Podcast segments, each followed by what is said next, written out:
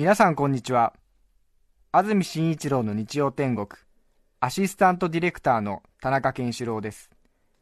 日天のラジオクラウド今日は503回目です。日曜朝10時からの本放送と合わせてぜひお楽しみください。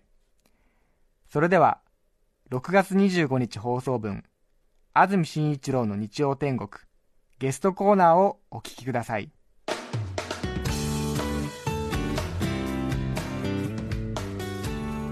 それでは今日のゲスト電話機マニア稲谷秀幸さんです。おはようございます。えテレフォンミュージアムの稲谷です。よろしくお願いします。よろしくお願いいたします。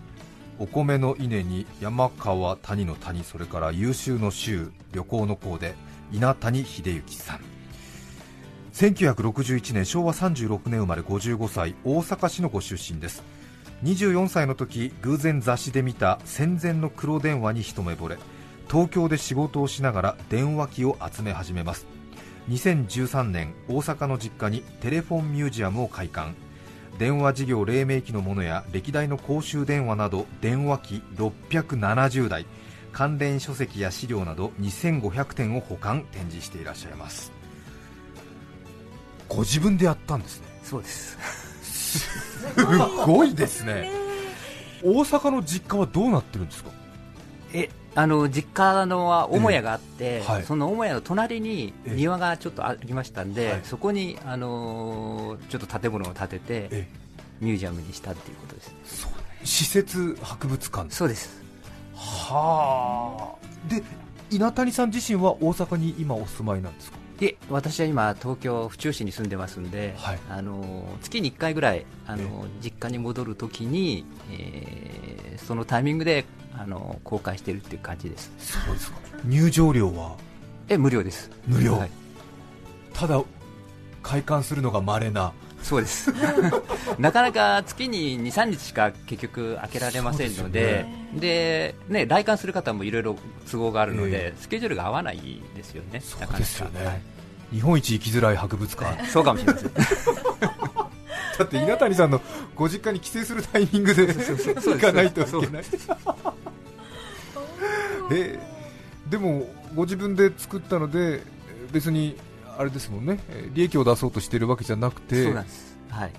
はい、電話が好きな人にはい。見てもらえ、たそうです。私も電話の話ができれば楽しいっていう感じですね。そうですよね、むしろもうあれですよねそんなに来てほしくないぐらいな。うーんまあ、その結構大変なのであの、ええ私としてはあの電話機メーカーの方とかはい。本当に電話機が大好きだという方に来ていただけるとありがたいと思います、そうですよね、い。や正直な気持ちそうだと思いますよ、入場料を取ってるわけでもなく、それで利益を出してるわけでもないので、正直ね、むすっとした人が来て写真ばっかり撮るんだったら、来るなよって気持ちになりますよね、俺も楽しみたいよっていうね、おしゃべりしたいです。はい。ですよね、帰省しているね、はい。貴重な時間をねえ、え。使ってるわけですからね、え電話機集めは24歳の頃から、そうです。きっかけは何ですか、えーたまたまあの雑誌の「ポパイ」という雑誌があるじゃないですか、はい。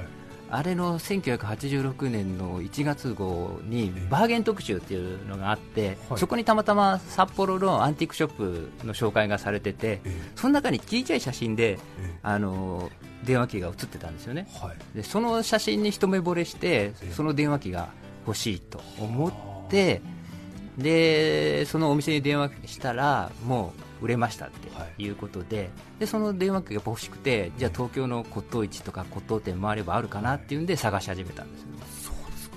見てかっこよかった。かっこよかった。形がなんとなくデザインが良かったんです、はいそれまでにもなんとなくそういう工業製品とか電話機に対しての愛着ってのは？全然なかったですね、ない。はい、電話に対してはどう思ってました？かいや子供の時は電話苦手というか嫌いでしたね、はい。はい、あの実は実家があの工務店やってたんですよ、なのでお客さんとかあの出入りの業者さんから電話がかかってくるんですけど、やっぱ子供の時一人で留守番してるとその知らない人からかかってくる電話っていうのが怖かったんですね。はいはい。特に仕事の電話だと、はい。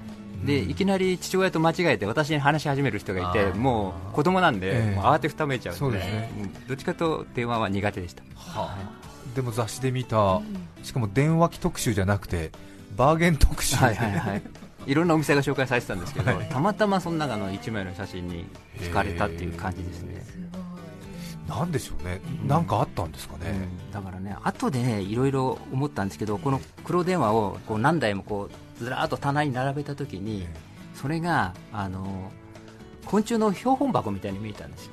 あ。の兜とかクワガタとか甲虫とかあるんですよ、この黒光りした感じがなんとなくそのあるじゃないですか。で虫が好きだったので、多分それでこのデザインに惹かれたんじゃないかなと思ってるんですよ。この受話器の上にかかった感じは確かに動物とか昆虫っぽいですよね、はいはいはいはでもそっから670代。そうそうです。そうです。そうなんですよ。本当若い頃は本当に無邪気に、まあ、将来博物館できればいいかなと思って、はい、まあ、そのためには何でも集めとこうみたいな雰囲気で、え無邪気に集めてました。そうですか、はい、結構昔の骨董品ですから値段もするんじゃないですか？そうですね。まあまあまあ値段があってないようなもんですから、ええ、あのまちまちなんですけどね。ああ、そうですか、やっぱり10万円くらいはするんですか？いやいやそら一番高いのでね、そそんなのあるかもしれませんけど、普通はもう数千円から1万円ちょっととか、そんなもんです、はいはい、そして今日その稲谷さんが一目惚れしたという電話機、コレクションの第1号ですね、はい、持ってきていただきました、はい、なんという電話機なんでしょうか、えー、これがあの沖電機の、はい、イノ661自動式卓上電話機って言います。はあいつくらいのものですか？えっ、ー、と戦前昭和10年頃から登場した電話になります、ね、はあ、はい、はい、戦前から？はい。はじゃあ当時は貴重品というか、そうですねまだ電話機自体がまだ少なかった頃だと思います。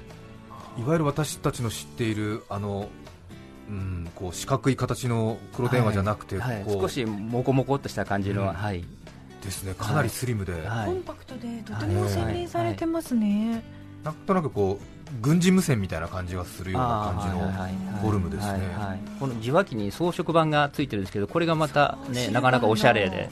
象眼みたいに埋め込まれて、ちょっとあれですね。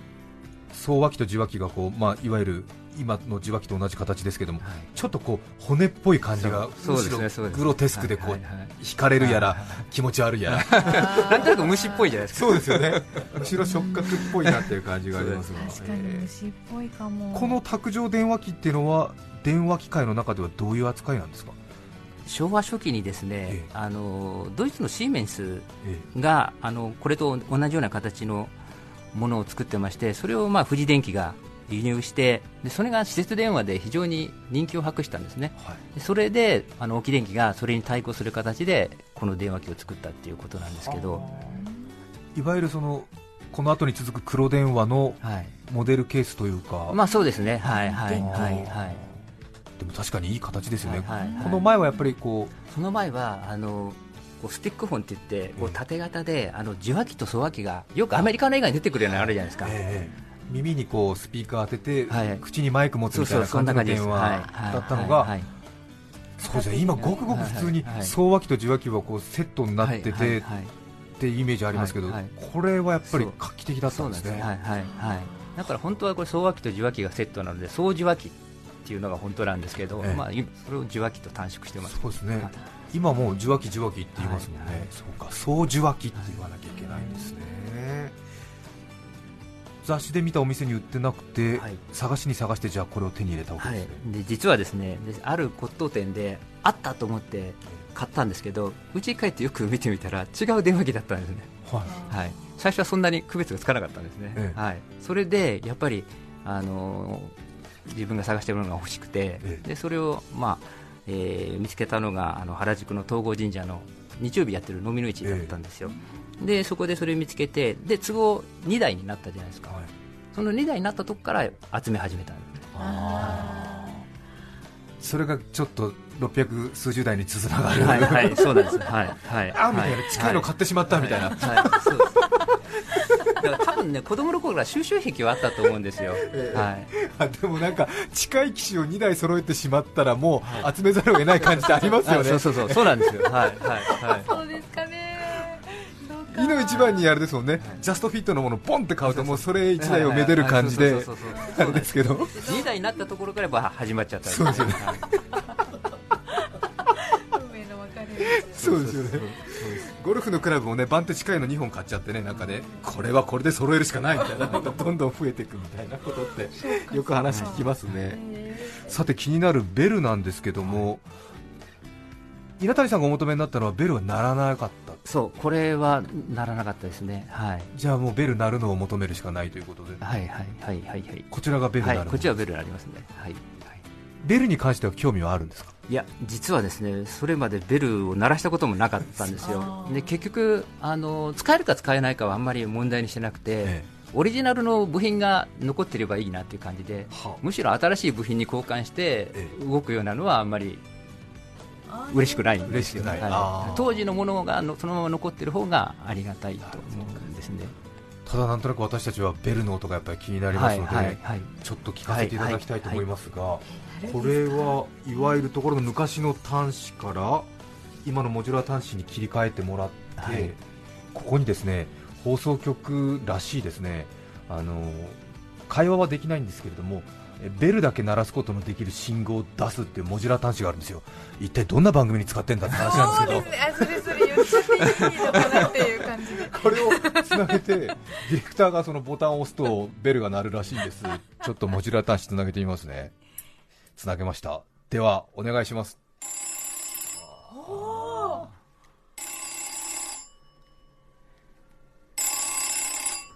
控えめな音でいいですね。いいですね。はいはい。もっとけたたましい音が鳴るのかと思ったら可愛らしい音です。ね稲谷さん聞いたことなかったんですか？そうです。え、今初めてですか？わあ出てみましょう。うーん。あ、これが一緒に上がらなきゃダメか。へえ。ちょっと、なかなか人工的に作れない哀愁のあるいい音ですね。はい優しいけど通る音です戦前から作られた。でも確かにあの受話器を置いた時のバネの戻りがやっぱりちょっと甘いので、取っても戻らないので、ちょっと手でフォローしてあげなきゃいけないのがやっぱり時代を感じますけれどもね、ちょっと古くなってますね。もう、はい、何十年も前のもの。そうですか、さて今日は電話機マニア稲谷秀幸さんにこのテーマでお話をいただきます。電話機マニアはつらいよ。まずは一気に紹介します電話機マニアはつらいよその1ないことを確認する。その2何でも集めてしまう。その3謎が謎を呼ぶ。以上の3つです。電話機マニア稲谷秀幸さんにお話を伺っています。マニアはつらいよその1ないことを確認する。これはどういうことでしょうか、えーとですねまあ、昔はあの骨董市とか骨董店回りながらあの電話機を探すわけですけどほとんどないんですよ、行っても。あ出品されてない、はい。えー、たまたま出てれば、はい、あのそれを買うっていう感じなんですけど、まあ、めったに出てることがなくて、はい、で大体日曜日ごとに東京だとどっかで、えー、骨董市なんかがやってますんで、で骨董市って夜明け前からもうお店が集まってきてて、はい、もう夜明けと同時ぐらいに始まっちゃうので、えー、もう家を大体日曜日朝5時ぐらいに出て、えーはい、で、えー、朝9時にはもう自宅に帰ってくるみたいな生活をやってましたね。はい、それで、出品してないんだけど、はい、とりあえず行かなきゃ。そうなんですで行かないとなんかもしもあったらどうしようとか自宅で悶々としちゃうじゃないですか、えー、なので、えー、行くんですよ。で行ってあ今日もなかったなみたいな。コレクターの辛さですね。辛さです、はい、巡回しておかないといけないんですね。はあ。そうか、じゃあもうない。あよかった。出てないんだって出てない。そうそうそうよしよし。よしよし。マニアですね、マニア。コレクターですよね。行かないとやっぱりね、もしもあったらどうしようとか、悶々と一日しちゃうじゃないですか、はい、そうですよね、い。つチャンスがあるか分かんないですよね。で、電話機が出てるっていうのは、何回に1回くらい骨董市行くと出てきたんですか、えーとそうですね。月に1、2台入手できればいい方だったかもしれないですね。はい、結構なペースですね。そうですね。じゃあまあ半分くらいの確率でそうですね。半分ももない。もないくらいですか、はい、はあ。インターネットが普及してからはちょっと状況変わりましたか？そうですね、えー、っとまあ、ネットオークションが普及した影響で、まあ、都内の骨董市、まあ、物があのネットの方に流れているので、まあ、骨董市行ってもちょっと寂れた感があるんですけど、ただやっぱり骨董市で実物で見て見つける感覚っていうのは、やっぱり特別なものがあるんで、はい。私も一つあの忘れられないあの、思い出があるんですけどあの3号の自動式の卓上電話機っていう、あの黒電話なんですけど、その黒い3号っていうのはい。っぱいあるんですよ、結構。ただそれの白いものがあるという、まあ、これコレクターの中の噂があって、3号に白いものがある。でそれをもう忘れた頃にたまたまこれも原宿の東郷神社なんですけど、朝早く行ってうろうろしてた時に、あるお店の店先にそれがあったんですよ、びっくりしちゃうね、はい、でもう即購入で買ったんですけど、でそれがちょうどあの12月の25日クリスマスの日だったんですよね、だからもう自分としてはもうサンタさんのプレゼントみたいな気持ちで,、でそれを電話機が入った袋を下げながら、はい、もう頭の中ではジングルベルがこう鳴り響いてるみたいな。もう最高の一日だったんですね。その時はもう感動しましたね。はい。はい、だからやめられない。やめられないですね、それはね。はい、はあ、3号の白電話、はい。はい、全然わからない でもあるかどうかもわからないし、はい、黒の3号はあるんだけど、はい、それが都市伝説的に白があると言われてて、それがクリスマスの日に突然目に飛び込んできて、うわーみたいな白だっていう。あんなのあったんだみたいな。そうです。はあ。電話機マニアはつらいよ。2つ目は何でも集めてしまうこれは何でしょうか？そうですね。だから最初はこの2台とも黒電話じゃないですか、はい、で普通の黒電話機を集めてたんですけど、えー、まあ、そのうちあの変わったものまでいろんなものを集めるようになりまして、はい、まあ、例えばあの昭和7年の昭和恐慌はい、の真っ只中に、要は電話機が売れなくなってるんですよ、不況で。で、えー、その時に日本電機が、はい、あの教育用のおもちゃ電話っていう、はい、あの小さな要はおもちゃなんですけどそれ2台を電池でつないでインターホンみたいにして子供が遊べるっていうもの。であの NEC がこんなものを作ってたのかっていう、はい、だから普通の仕事で使う電話が売れないので、はい。おもちゃを作って、はい、それでここをしのいだみたいな、はい。はい、だから今でいう不況っていうレベルが違うんですね、その時の景気の悪さっていうのは、またきっと電話機がもっともっと高価なオフィス器具だったんでしょうね、きっとね。ですから、まああのー、官営の電話事業でももう国もお金がないから電話は売れないし、ええ、施設用の電話も民間景気悪いから売れないということで、おもちゃの電話ってどれくらいのものなんですか、えっと、いや小さいですよ。小さいはい、高さ1 0センチ1 2 3センチぐらいの、はい、ブリキでできてたり板で、ね、そうですね多分あのおそらくそのみんな景気が悪い中でも、えー、子供の教育にはお金かけたのかなっていう感じがしますよね、そういうのを見ると。NEC がおもちゃの電話を作っていた、はい。はい、すごいですよね。はあ。トヨタ自動車がミニカー作ってるみたいなそういうことですよね。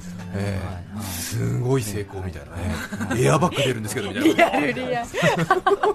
そうなんですですよね。他には変わった電話機ってのはありますあとはあの昭和38年頃発売されたんですけど受話器が真ん中に一つ乗っかってるんですけど、その両側にダイヤルが2つついてるんですよ要は会社なんかで、はい、あの机を事務机をこう向かわせにして島作ってますよね、その真ん中に置くようにということで、両側にダイヤルがついてるで両側から使えるようにっていう、はいはい、なんとなくあれですよね。普通の電話でこうちょっと自分の方に向ければいいのにと思いますけど。そうそうそうそうなんですよ。実際、普通電話かけるときって手元に引き寄せてダイヤルするじゃないですか、これってあの両側にダイヤルついてるんで指かけるところがなくて、動かせないんですよ。だから使いづらかったんだと思うんですよね、はい、オフィスの見た目はすごいかっこよくなったんでしょうけども、全部使いづらかったのでやっぱりあんまり売れなかったしかもあれですよね。不便ですよね。こっちで使ってたらこっちの人は使えない、受話器は1個なんですもんね、ドッキングしちゃって、でもきっと企画会議で大盛り上がりしたんですよ。そうでしょうね。それはいい。受話器一つでダイヤル2つそれぞれ向いててっていうことですよね。新しい。新しいっていう。へえでもちょっと見てみたいですね。はいはいはいはい。うん。あります、はい。こういったものもあるんですね。他にはどんなものを集めてるんですか？え他には公衆電話機なんかもあります、はい。公衆電話色とりどりでちょっと見てても楽しいでしょうね,、そうですね。公衆電話カラフルですからね。大きい大きいですね。そう大きいです、赤があって、はい。青があって、はいはい。黄色があって。そうですね。はい緑があって。ね緑のものは置いてないんですね。あ。ああれはもうテレフォンカード用の。新しい。あ私ども基本的に戦前のものがええメインで、ええあんまり新しいものは逆にないんで。すね、はあ。はい。公衆電話の一番最初のモデルってどういうものなんですか？あのーうちにあるのはその昭和28年に4号自動式委託型公衆電話機っていう要は普通の黒電話を赤くしたような感じの公衆電話。じゃあ10円の投入口もない？ないです。あ。はい、それがタバコ屋さんの店先に置いてあって、ええ。そのタバコ屋のおばさんに例えば10円渡してかけるみたいな時代、はい。一番最初はそうなんですか、はい、で最初はね普通の黒電話をええタバコの屋さんの店先に置いて公衆電話として使ってたらしいんですけど、はい。それじゃやっぱり目立たないっていうんで、え赤くしたらしいんですよね、へそうなんですか、はい。てっきり公衆電話って最初からもうコインを入れてはい。使うものかと思ったら、普通にお使いくださいっていう感じではいはいはい。上げてたので、で見分けやすいように赤くしした。はいはい。はあ。あと他にはミュージアムにはどういうものがありますか？えーとあの公衆電話ボックスの中に入ってたような大型の赤い電話はい。だったりあ青い電話か。ええ。青い電話機だったりあの箱型の黄色い電話機だったりいうのもあります、ははい。あ青とか黄色も今思うとカラフルでいいですよね、そうなんですよ。はいはいはい。青とか黄色の意味はあれ何なんですか？えー、と黄色っていうのは100円玉が使えるようになってからはあ。100円玉使います？公衆電話機ですってあれ黄色いんですようんうんね、うんでじゃあ最初は電話ボックスは青だったんですかね？そうです青でしたね。はいはいはいはいはい。へで私が持ってるのはその5号ボックス公衆電話機っていうタイプなんですけど、実はその前に4号ボックス公衆電話機っていうのがあって、はい。それがまだ手に入れてないんですよね、はあ。はい、ですからそれを今探してます。はいはい。公衆電話なんて骨董品として出てくるっていうのはどういうルートをたどってくるんですか？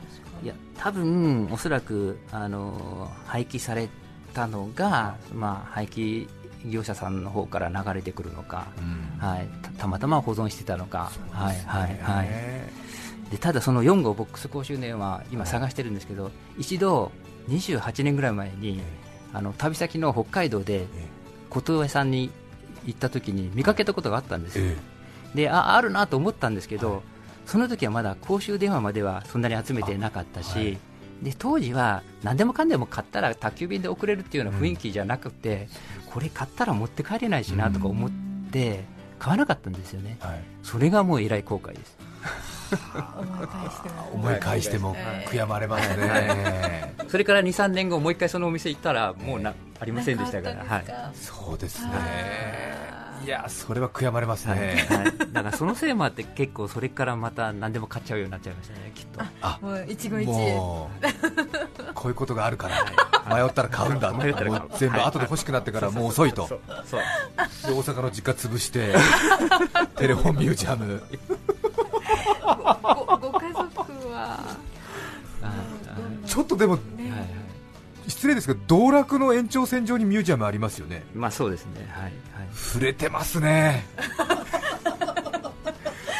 そうですね。あのえやっぱりなんか完璧症なんですね、はい。だから中途半端が嫌なんですよね、はい、とことんやってしまう感じかもしれないそうですよね。はい。でも本当はこれは NTT とか、はい。うんとなんだろう、はい。うん総務省？はいはい。なのかな、そうですね。とかがやってもいいぐらいの事業ですよね。そうですよね。よく言われます。本当は公共機関がやるようなことを個人でやっておられるんですねっはい。て言われますけど、はい。うんはいさて電話機マニアはつらいよ。最後は謎が謎を呼ぶ。これは何でしょうか、はい。あのーまあ、日本の電話の電話効果の歴史って明治23年に、えー東京、横浜で初めて始まった、えうん、頃から始まるんでまだ130年足らずなんですけど、結構もう古い時代の話っていうのが分からなくなっていて、はい。えー調べてみると電話機のことは案外分からないことが多いんですよ。で私がそのお手に入れたっていうか一番最初のあの電話交換が、ねえー東京、横浜で、ええ。ー始まった時に使われた電話機っていうのがガワベル電話機っはい。ていうんですよ、ガワーベル。はい、ガワベル電話機、ははいあのーこう壁掛けの電話機で,、ええええ。でその両側に受話器が下がってて、はい。で両耳にその受話器を当てて、ええ。あの送話口から話すっていう感じの電話機なんですよ。で、えーそれはもう130年前のものにしてはむちゃくちゃに状態が良くてはい本当に綺麗だったんですよえ。でもう奇跡だなと思ったんですけど、でえーそれには低身章の明治22年製っていう、はい。あの名板がついてたんですよね、はい。でそれを入手した先があの大分県の骨董屋さんだったんですよ、はい。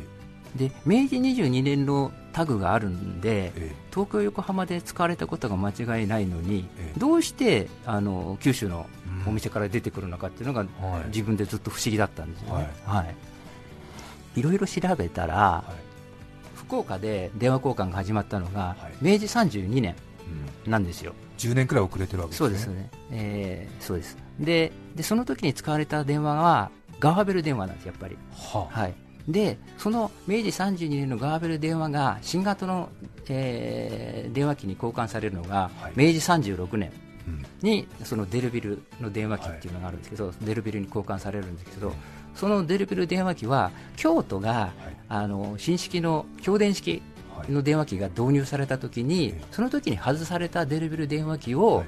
福岡に持ってって、はい。そのあのそれまで使ってたガーベルと交換したということです、だから、あのー昔は電話機はええ。再利用されてる、うん。ことがあったんですよね。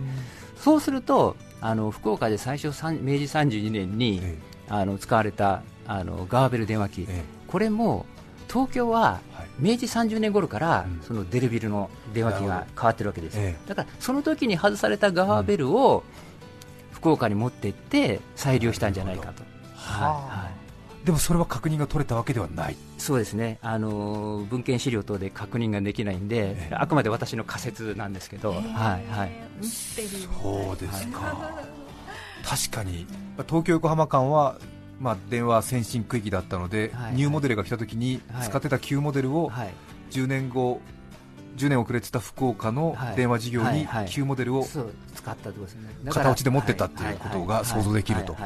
だから今だったら、ええ。もう新型の電話機があるんだったら、うん。あの初めから新型の電話機使おうっていうことになるんだと思うんですけど、やっぱり当時はそんな余裕なかったんだと思うんですよね。はい、電話機の設備って非常にお金がかかるので、あの使えるものは再利用しようということだったんだと思うんですよね。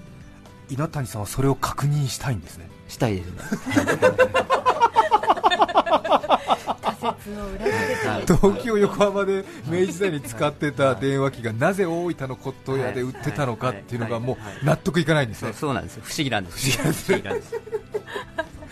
ちょっとね部外者から見るといいんじゃないっていう気持ちもなんかの都合があって大分に行ったんじゃないっていういやその電話機のたかだか130年の歴史じゃないですか、はい。だからそんなものはええ。本を調べりゃん。どっかに書いてあるんだろうと、うん。全部わかるんだろうとはい。思ったんですけど、調べて調べてみるとええ。意外にわからないことが多いんですよ。はあ。じゃあなんとか確認したい、はいはいはい。文献化知ってる人に話を聞きたいという、はいはいそうなんですそうですか。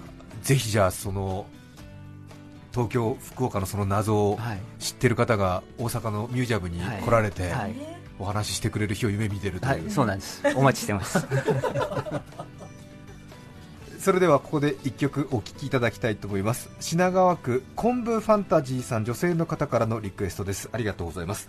マジで恋する5秒前広瀬涼子さんです。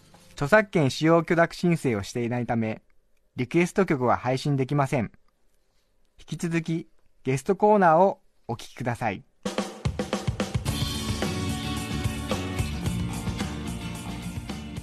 本日日曜天国でゲストにお迎えしていますのは電話機マニアの稲谷秀幸さんです稲谷さんが館長を務めるテレフォンミュージアムは大阪にあります。開館は不定期で場所も非公開です。そして予約制ですので詳しくはテレフォンミュージアムのブログをご覧いただきたいということです。そうですね。え興味のある方はブログを見るというところにしていただいて、はいはですね、はい。そこから先は相当な気持ちと覚悟と知識と、えー、稲谷さんをもてなす気持ちを 持てると思った方がメールを出し、そして1ヶ月に一度の帰省のチャンスに合わせて行きますという感じですよね、うん、そんな冷やかしで言っちゃ困ると。いうことです。すいません。いやその本物加減が素晴らしいですよ。電話機を大阪までどうやって運んだんですか？いや結局ですね、あの業者さんに頼むとするとトラックで運ぶことになるんで、はいええ、すると1台1台を梱包しなきゃいけないのでプチプチで包んだりとか、はいえ、でそれをまたほどいてとじゃそれちょっと大変だなと思って結局自分の乗用車で運んだんですよ。はい、で乗用車ならその小さめの段ボールに1台ずつそのままポコンと入れて、でその段ボールを30個か40個乗用車に積んで、多分東京、大阪15から20回往復したんだと思います。マニアのなせる技ですよ、はい、い。や本当に好きじゃなきゃできないそうですよね、はい、もうもうもうもう4回目ぐらいでもうあれですよね。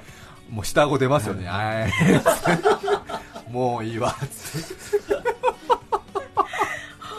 自分で並べて。そうですね。はあい。やあの本屋なんかはもうあの運勢さんに任せたんですけどね、はい、あれはもうダンブル大丈夫なので、はい、メールが来てますがかつて私は職場で稲谷さんの後輩でした。まさかラジオで電話の話をしているなんてびっくりです。20年以上前のあの頃から趣味は変わっていなかったのですね、はいはい、楽しいお話ありがとうございます。昔の職場の方ですか？あそうですね。同じ職場だった方です。どうもありがとうございます。あまり人にはね集めてることは言ってなかったんですけど、そうですか、はいでまあ、ずっと趣味としてやってたんですけど、ええ、もう途中で、ね、ある程度集まってくると、もう今更やめられないなっていうところがあって、ね、はい、今は半ば義務感というか、使命感でやってますね。出ました、このコーナー、結構マニアの方にご出演いただくんですけども、本当のマニアの方は必ず最後言うんです、私はどうしたらいいんでしょうか。もう引くに引けないんですよね。そうなんです、そうなんです。はい。もうしんどいんですよ。自分ではやってるのはしんどいんですけど、ね、はい。やめられない。もう骨董市に出てるか出てないかなんてもう無視したいんですよね。そうなんです。本当に。本当にもう辛いんですよね。はい。はい、大変です。そうですか。いや。でもあの探してる公衆電話の4号でしたっけ、はい、4号ボックス公衆電話機4号ボックス公衆電話機と、はい、あとあの旧型の強電式壁掛け電話機っていうのがあるんですけど、それを今ちょっと探してます。そうです、ね、はい、スペース空けて待ってるんですけどね、はい、その2つが揃う日を夢見て、はい。はい、稲谷さん頑張ってるとそうです、はい、いうことですね、はい、本当に今日は素晴らしいお話。ありがとうございました。ありがとうございました。6月25日放送分、安住紳一郎の日曜天国、ゲストコーナーをお聞きいただきました。それでは、今日はこの辺で失礼します。安住紳一郎の日曜天国、殿様ガエル、アマガエル、いろいろカエルがいるけれど、妻のいない日曜日、父ちゃんうちで生き返る、TBS ラジオ954905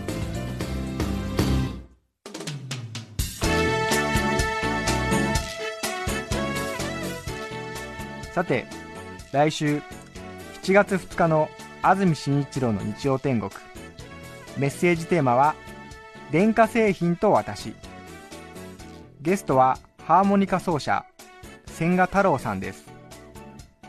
それでは来週も日曜朝10時 TBS ラジオでお会いしましょう。さようなら。安住紳一郎の TBS ラジオクラウド。これはあくまで試供品皆まで語れぬラジオクラウド。ぜひ本放送を聞きなされ954905